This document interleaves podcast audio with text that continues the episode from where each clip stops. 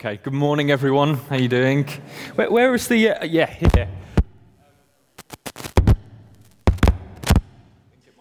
Shall I use this one? Okay, can you hear me now? Is that better? Okay. Um, we have some left over. Would anyone like one? I know, I know what you're thinking. You're, you would like one, Linda. Okay, Linda. You, the, the, small ones are grasshoppers. The big ones are uh, locusts. You enjoy that? Well done. I know what you're, you're hoping that I don't preach that the reason John was a hero was he ate locusts and honey and that we should all go and do likewise. Um, uh, don't worry, I'm not going to preach that. But um, John was a weird guy, wasn't he? He was, you know, let, let's be honest. Some of the things he did, he lived in the wilderness, he ate locusts and honey, he wore camel's hair and a leather belt around his waist he's a bit of a strange character in the Bible. Um, but I do believe that he's also a hero, and I'm going to obviously be sharing with you this morning why I think that. Um, so here it goes. Here are a few reasons why John the Baptist is a hero. And the first is that he was, a, he was humble before Jesus. He was a humble man before Jesus.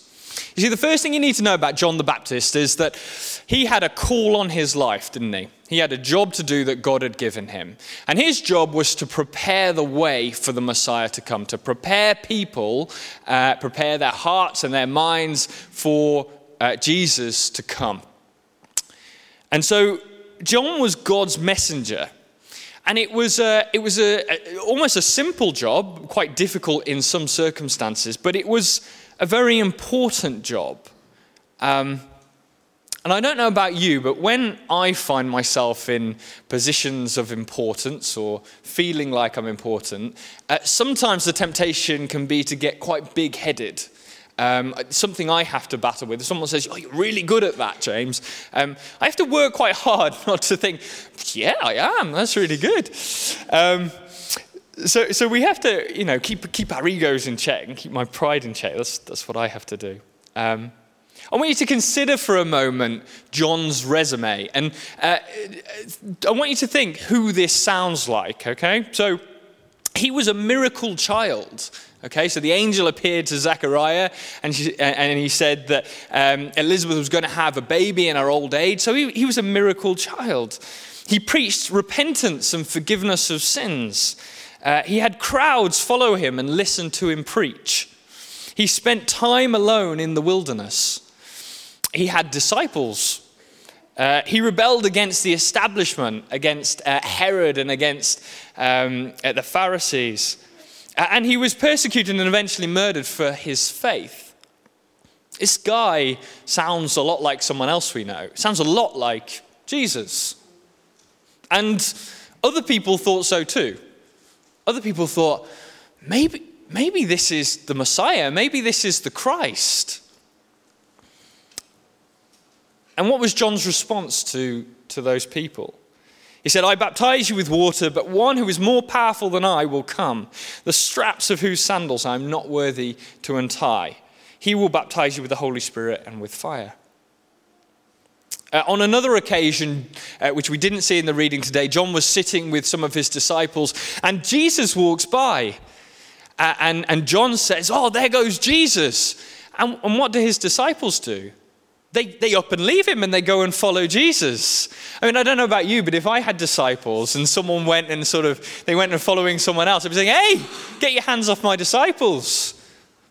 But John doesn't do that.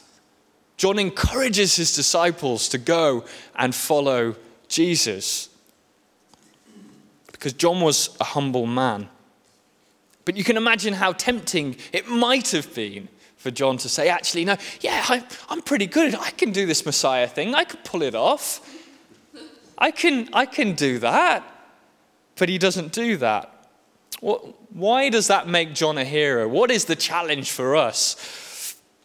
I think sometimes as Christians we can be tempted to become our own Jesus. To, to say to Jesus, it's okay, I've got this one. You, you sit down. And not only is that not only is that bad for us, it's bad for our spiritual health and development, but it's also bad for the world.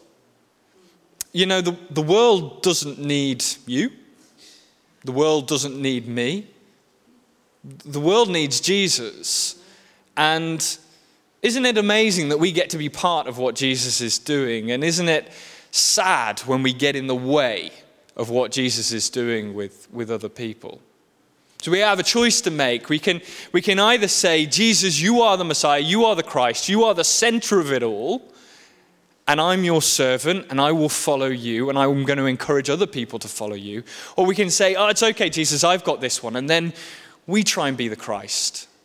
We try and be the Messiah, but we're, we're not the Savior of people, and we fail. So John was a hero because he was humble enough not to try and be the Messiah. He was humble enough to recognize that he needed saving just as much as anyone else by the only one who can save, which is Jesus. Okay, so John was also a hero because he stood up. John stood up for what he believed in. He stood up for what he felt God was telling him to say. He was not a timid man. He didn't hold back, as you can see from some of the language that he used with people in the reading today. He, he wasn't a, a, a timid man. And he called out sin in people's lives and challenged leaders on their, their acts of hypocrisy. And in the end, it resulted in him being imprisoned and, and put to death standing up for what you and I believe in, it takes, it takes courage. And actually, it takes an acceptance that when we stand up, uh, we've got a good chance of being persecuted for that. We've got a good chance of coming up against opposition when, when we stand up. I want to tell you a story of a, another guy that I learned about uh, this week. At the start of this week, I watched a, a film called Hacksaw Ridge. Has anyone seen that film? There's a few people who've seen it. Great. Well, for those of you who haven't seen it, this is a story about um, a guy called Desmond Doss, who was um, an American at the time of the Second World War. And Desmond uh, was a Christian and a conscientious objector, and he signed up, he felt called to sign up uh, to the US Army um, as a combat medic. Um, and so he, he, he joined up and he went to his basic training. Um, but there was a problem. And the problem was that he, he didn't believe in holding a firearm. He didn't believe in taking up arms and killing people. That, that was against what he believed God had called him to do. So he stood up for what he believed in. He said, I am not touching a gun. He said to his commanding officers, he said it to his uh, fellow soldiers I'm not touching a gun. What was the result of him standing up? Well, he was mocked and he was threatened by fellow soldiers. He was beaten up and verbally abused by them. He was persecuted by his commanding officers and given extra tough duties to, to perform. They attempted to get rid of him on the grounds of mental health, and when they couldn't do that, they court martialed him and tried to get rid of him that way. Um, but they failed. They failed to get him out of the army, and he refused to leave. He believed that that was what God had called him to do. That was where God had called him to stand up and to be counted. So, what happened then? Well, then uh, his unit left, and at the time, the US Army were fighting in Japan. Uh, and there were a number of battles that he was involved with, but most notably, there was a battle that happened on this place called Hacksaw Ridge. And on Hacksaw Ridge, um, it was a stronghold where the, the, Japanese army were holding back the US army. And they, they had this massive counterattack suddenly where um, all the US soldiers had to retreat off the, uh, off the edge of this, uh, essentially this cliff, climb down this, this ridge. And only a third of these soldiers made it off. But everyone retreated, and, and, and, and, the field was littered with these injured and dying soldiers, just left up there, over two thirds of the, uh, of the battalion that were there. And there was one guy who actually decided he wasn't going to listen to orders and go down the ridge, but he was going to stay behind. Uh, Desmond decided to stay behind. And on uh, the 5th of May, 19, uh, it's 1944, I think, or 1945, which was his Sabbath, incidentally. Uh, Desmond single handedly saved 75 men off the edge of that ridge. And when you listen to the videos of what, what he, as he recounts that tale, he was praying the whole time God, just give me one more, just give me one more. And he was running backwards and forwards and saving each of these men. He was awarded a Medal of Honor by the president, which is the highest uh, honor, highest medal you can get in the, the US Army. When we stand up for what we believe in, um, we can be fairly confident when we stand up as a Christian that we're going to stand out. We're going to be different. We're probably going to meet opposition. Um, and it's probably going to res- require some sort of cost and sacrifice.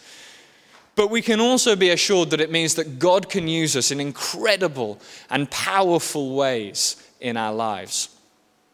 John was a hero because he stood up for what God had told him to say. And it did cost him. But because of standing up and being faithful to what God did, it made a way for Jesus to come and bring his message and bring his hope to the world. And that is a powerful way God used John. So John is a hero because he stood up. Finally, John is a hero because he dealt with his doubt. Picture this you've You've spent your life dedicated to what God has called you to do. Um, and it's been tough. And in the end, you find yourself alone and in this prison cell because of, because of what you've done. And it's cold and it's damp and it's smelly and you're going to die. And you hear about all these amazing things that Jesus is doing out there somewhere, but it seems a million miles away from where you are. In a place like that, I wonder where your head would go to, where my head would go to. John found himself in that scenario. He found himself in prison. And this is what the Bible says he, he, he, says to his disciples. So, John's disciples were telling him about all the stuff that Jesus was doing. It said, John's disciples told him about all these things. Calling two of them, he sent them to the Lord to ask, Are you the one who is to come, or should we expect someone else? When the men came to Jesus, they said, John the Baptist sent us to ask you, Are you the one who is to come, or should we expect someone else? You see, John wanted to know, he wanted to make sure, are, you the one uh, that, I've given my life for? Are you the right one? Are you the Messiah that we've been waiting for? Or, or, or, or is there someone else? You see, I, I, find it amazing when we look at heroes in the Bible, characters in the Bible, because the Bible doesn't cover over all of what we would consider human imperfections. Uh, they, they state it how it is. And I love the fact that John was able to be vulnerable at this time, and it's recorded for us. Because let's be honest, all of us go through times where we doubt things. We maybe even we doubt, is Jesus the one? Is he capable? Is he capable of coming through? So John poses that question to Jesus Are you the one?